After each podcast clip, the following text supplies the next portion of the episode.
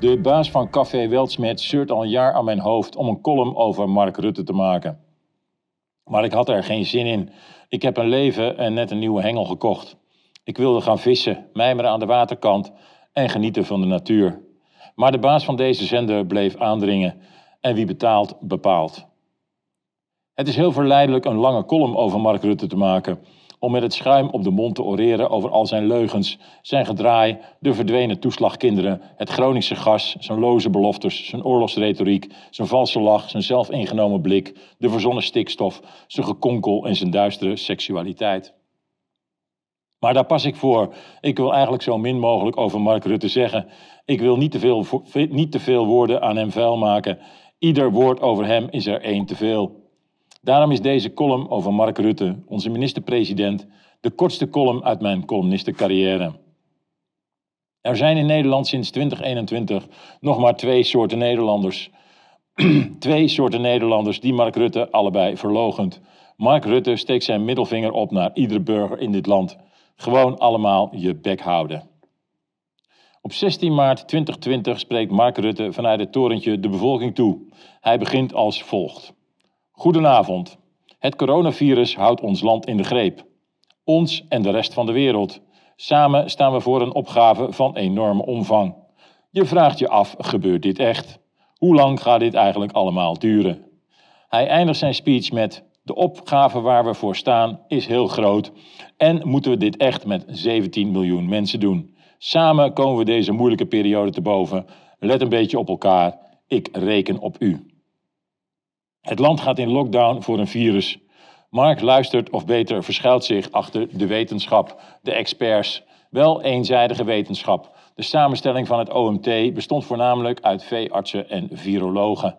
Maatschappelijke, economische en psychologische gevolgen worden buiten beschouwing gelaten. Al snel was duidelijk dat we niet te maken hadden met een killervirus.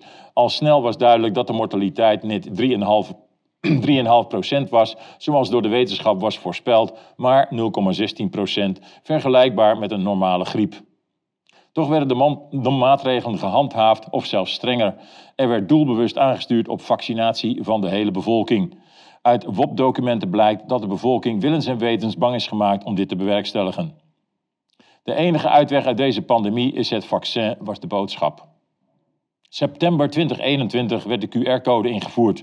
Een grote stap voorwaarts naar onze vrijheid, volgens Mark Rutte. Iedereen die zich niet liet vaccineren en geen zinloze PCR-test wilde ondergaan, werd uitgesloten van deelname aan de maatschappij. De mensen die zich niet wilden vaccineren met het experimentele vaccin en geen zinloze PCR-test wilden ondergaan, mochten niet meer naar het café, het theater, een restaurant, de universiteit of de voetbalclub. Ook mochten ze niet reizen en al helemaal niet deelnemen aan het debat. Het waren de nieuwe tweederangs burgers, de paria's van de samenleving. Families, collega's en vrienden werden tegen elkaar uitgespeeld. Tot de dag van vandaag heeft dit pijnlijke gevolgen. De mensen die het narratief van de regering, lees Mark Rutte, volgden, waren de uitverkorenen. Zij die luisterden, kregen privileges. Er ontstond een tweedeling in de maatschappij. Er ontstonden twee soorten Nederlanders: de gevaccineerden en de niet-gevaccineerden. U, meneer Rutte, heeft deze tweedeling bewerkstelligd. U bent hiervoor verantwoordelijk.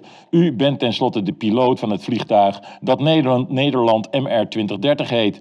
U heeft hier moedwillig met voorbedachte raden op aangestuurd. U heeft middels krankzinnige campagnes om je in te laten spuiten met experimentele vaccins de tweedeling moedwillig gestimuleerd. U heeft nooit op de rem getrapt of de koers gewijzigd. U heeft het laten gebeuren. Die tweedeling kwam u goed uit. Verdeel en heers, een oude doortrapte methode. U heeft deze methode met uw volle verstand gebruikt tegen uw eigen bevolking om uw doel te bereiken. Zoveel mogelijk mensen vaccineren met vaccins waarvan niemand weet wat ze op de langere termijn aanrichten in de lichamen van de burgers. Over waarom u dit heeft gedaan heb ik u nooit gehoord. U heeft de burgers aangespoord een van de meest corrupte bedrijfstakken ter wereld, de farmaceutische industrie, te geloven.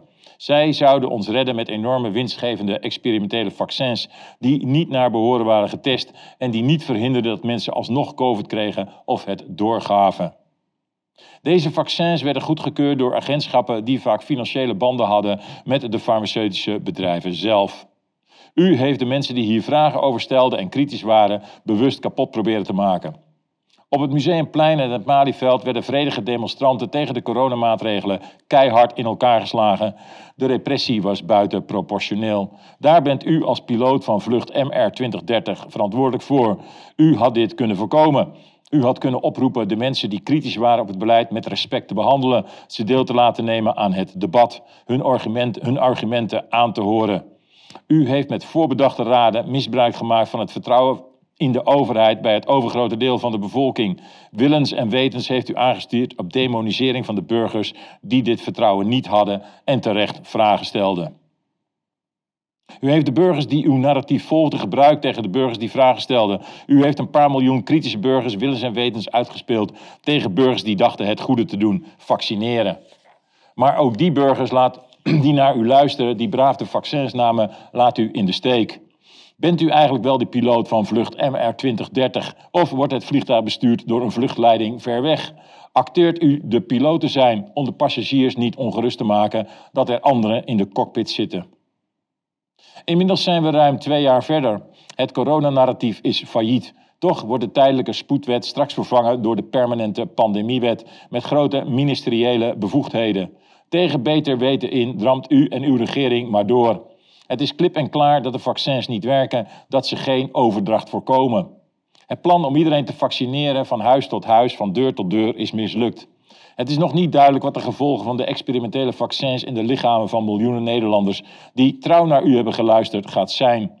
Uw knappe wetenschappers en experts hebben geen idee. Niemand die het weet. De sterke stijging van de oversterfte voorspelt niet veel goeds. Het mag niet onderzocht worden. De onderste steen waar u graag over spreekt mag niet bovenkomen. Maar waarom eigenlijk niet? Waarom mag er niet over gedebatteerd worden? Waarom worden de mensen die hier vragen over stellen nog steeds uitgesloten en gedemoniseerd? Waarom maakt u zich niet sterk voor de mensen die mogelijk schade hebben van de vaccins? Mensen die u trouw zijn gevolgd? Waarom zwijgt u nu? Nu uw trucjes zijn uitgewerkt. U wordt steeds grotesker. U weet dat vlucht MR 2030 gaat neerstorten.